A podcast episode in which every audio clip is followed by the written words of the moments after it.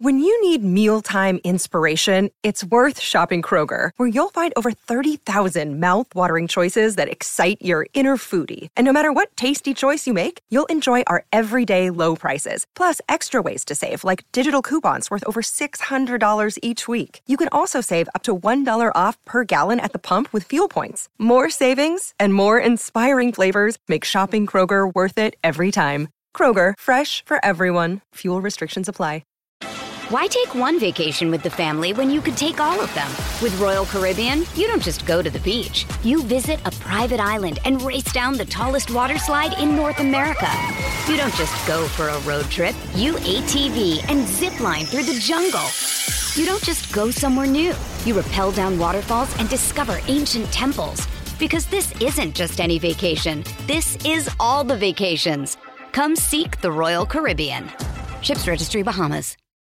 This is Optimal Health Daily, episode 2418 Low Tech Training Origins by Ross Enamait of rosstraining.com. And I'm your host and narrator, Dr. Neal Malik.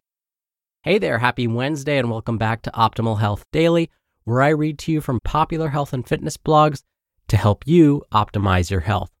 Now, today is Wednesday, and like I do every Wednesday, I like to share a bit of inspiration with you. So here we go. Quote The thing about change is, even when you want to, it's really effing hard. Charles Rhoades Jr. from the television show Billions.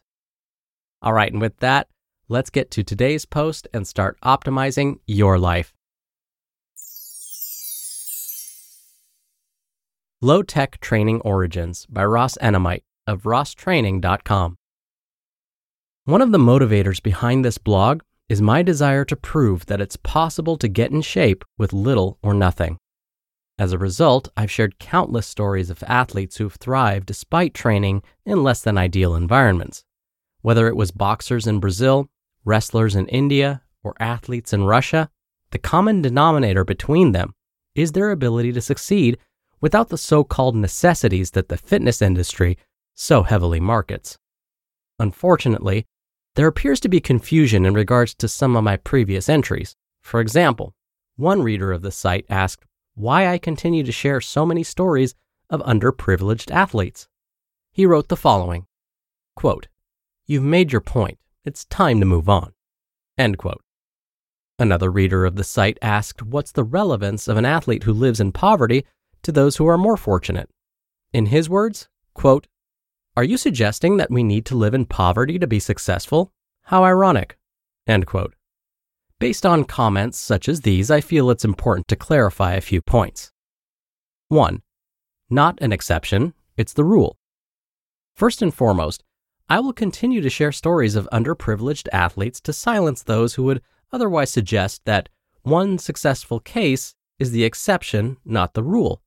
It is with conscious thought and intent that I have shared stories from athletes around the world. For example, I've highlighted success stories from boxers in lands such as Ghana, Brazil, and Uganda, just to name a few. Not only do these boxers not know each other, there's a good chance that they don't know of each other. There is no relationship or sharing of information between them. These are unique stories. Once again, the common theme between them is success despite lack of equipment, supplementation, and nutritional options outside of simply trying to survive. 2. Raw footage. What's nice about observing these athletes in action is everything you see is raw and real. There is no marketing nonsense to sift through. These athletes don't know we are watching.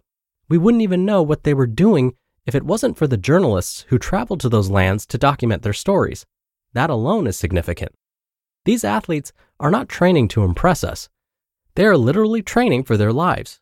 They have dreams of escaping the poverty that surrounds them they train how they do because it's been successful. They don't do so with the hopes of converting others to follow their approach. Such realness is rarely captured in the fitness industry today. 3. Observation is a powerful tool. I don't share these stories with the hopes of converting an army of blind followers. You don't need to copy what you see to benefit from these examples. Instead, use observation as the powerful tool that it can be. Simply observe the various athletes in action and make note of what they've done to become successful. You can then apply Bruce Lee's timeless wisdom to absorb what is useful and discard what is not. For example, just because the wrestlers in India may train without a floor doesn't mean that you need to as well. You can, however, learn from the work ethic and desire that they so clearly display. 4. Honesty. Whether you choose to admit it or not, fitness is a hustle. The fitness industry is a multi billion dollar machine with no signs of slowing down. Yes, there are good and bad apples within any industry, but we all know that the fitness world is filled with deception. I don't have a problem with anyone earning an honest living, but many fitness marketers make used car salesmen look as honest as a young child. Not a day passes without a marketer spamming my inbox with false promises of improved fitness. There is no shame in their game. They are relentless and extremely manipulative. It's these modern fitness gurus who tell us what's needed to get in shape. Meanwhile, there are countless stories from poverty stricken lands that suggest otherwise. Whose story should we believe? The marketing powers who dictate trends in the name of revenue, or those who succeed with little or nothing? Hopefully, we won't need Captain Obvious to save the day and answer this question. I find it comical that a fitness marketer will tell others what's needed when 99% of them wouldn't last a day in the gym with athletes in distant lands such as Uganda or India. Perhaps what the industry tells us we need isn't as important as previously thought. 5. I've lived it. The stories that I've shared highlight the significance of intangible qualities that cannot be sold. The fitness marketers cannot sell you attributes such as hard work, dedication, sacrifice, consistency, or perseverance. As a result, these qualities will never receive as much attention as those items that can fatten the wallets of the fitness regime. Fortunately, there are still some of us who have walked the walk and understand the significance of the intangibles. I don't simply write about low tech environments because it interests me. I have lived it. Our gym consisted of nothing but cement walls, a few punching bags, and several fighters who were hungry to succeed. It wasn't Ghana or Uganda, but we didn't have much more in terms of equipment. Lack of equipment didn't stop us. Everyone who was there was in shape. We worked hard, we challenged each other, and we encouraged each other.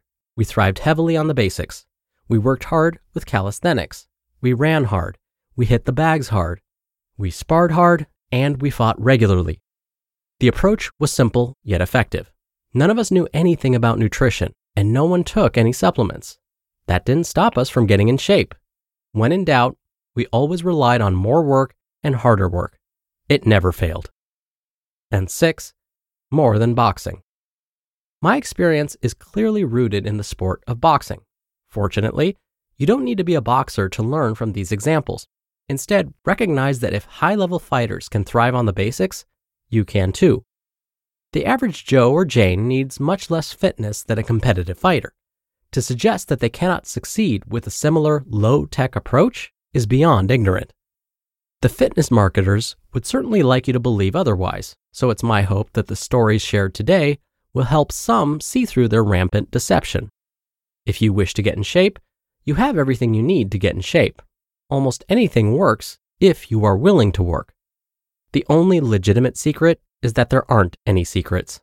Get up, get busy, and the results will follow. If athletes in distant lands can succeed with this approach, you can too. It isn't as complicated as many would like us to believe.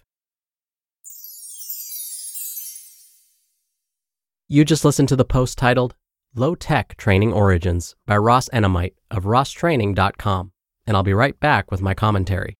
We're driven by the search for better, but when it comes to hiring, the best way to search for a candidate isn't to search at all. Don't search, match with Indeed. Indeed is your matching and hiring platform with over 350 million global monthly visitors and a matching engine that helps you find quality candidates fast. Ditch the busy work. Use Indeed for scheduling, screening, and messaging. 93% of employers agree Indeed delivers the highest quality matches compared to other job sites. One of the things I love about Indeed is that it filters out incompatible applicants. So when you're hiring, the process is much faster, and you only have to consider applicants that are already likely to be a great fit. And listeners of this show will get a $75 sponsored job credit to get your jobs more visibility at Indeed.com slash health. Just go to indeed.com slash health right now and support our show by saying you heard about Indeed on this podcast. Indeed.com slash health. Terms and conditions apply. Need to hire? You need Indeed. Why take one vacation with the family when you could take all of them? With Royal Caribbean, you don't just go to the beach. You visit a private island and race down the tallest water slide in North America. You don't just go for a road trip. You ATV and zip line through the jungle. You don't just go somewhere new. You rappel down waterfalls and discover ancient temples. Because this isn't just any vacation. This is all the vacations. Come seek the Royal Caribbean. Ships Registry Bahamas. Dr. Neal here for my commentary. There were so many amazing statements today's author Ross shared in today's post. I won't repeat them all here because then I would just be rereading this entire post back to you. But here are a couple of the things that really jumped out at me. First, is he saying that we don't ever need any equipment? No. Is Ross saying we should avoid all machines at the gym? No. What he is saying is none of those in themselves will hold the secret to being in better shape. Ross said the fitness marketers cannot sell you attributes such as hard work, dedication, sacrifice, consistency, or perseverance. And in fact, my students will often ask me, Dr. Neal, which workout is best? Should I do high intensity interval training? What about home workouts like Insanity or P90X? What about CrossFit? My answer is all of them can work and none of them can work. This is because the workout that works is the one you'll actually stick to, the one that keeps you consistent. And again, to quote Ross, almost anything works if you are willing to work. So, find activities you enjoy. If it's a machine or not, whatever, if it keeps you consistent, then you will get results. All right, that'll do it for another edition of Optimal Health Daily. Thank you so much for listening. Thank you for sharing this show with someone. That really goes a long way to keep all of this going. I hope you have a great rest of your day, and I'll see you back here tomorrow where your optimal life awaits.